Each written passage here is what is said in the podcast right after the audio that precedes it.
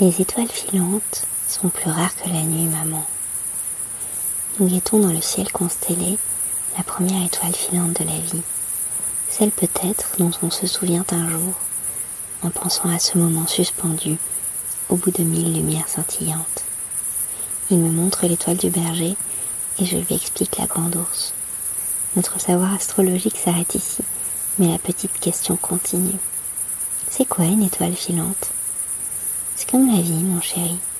Petite partie d'une planète qui un jour prend son envol, part loin à l'aventure découvrir le monde, entre en fusion avec l'atmosphère et s'enflamme vivement. Alors tout s'accélère. Elle va filer à travers d'autres étoiles et d'autres planètes, selon sa trajectoire à elle, se brûler les ailes, un peu, peut-être, et nous apporter de la lumière, un espoir dans le ciel, ou encore un étonnement joyeux, une surprise éphémère dans nos yeux attentifs.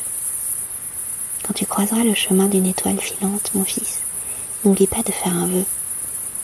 Ferme les yeux et pense très fort à quelque chose qui est essentiel à ton cœur. Demande-lui un univers, mais sans rien attendre. Les étoiles filent sans rien attendre, et ainsi devrions-nous tous filer aussi. Alors, bonne journée.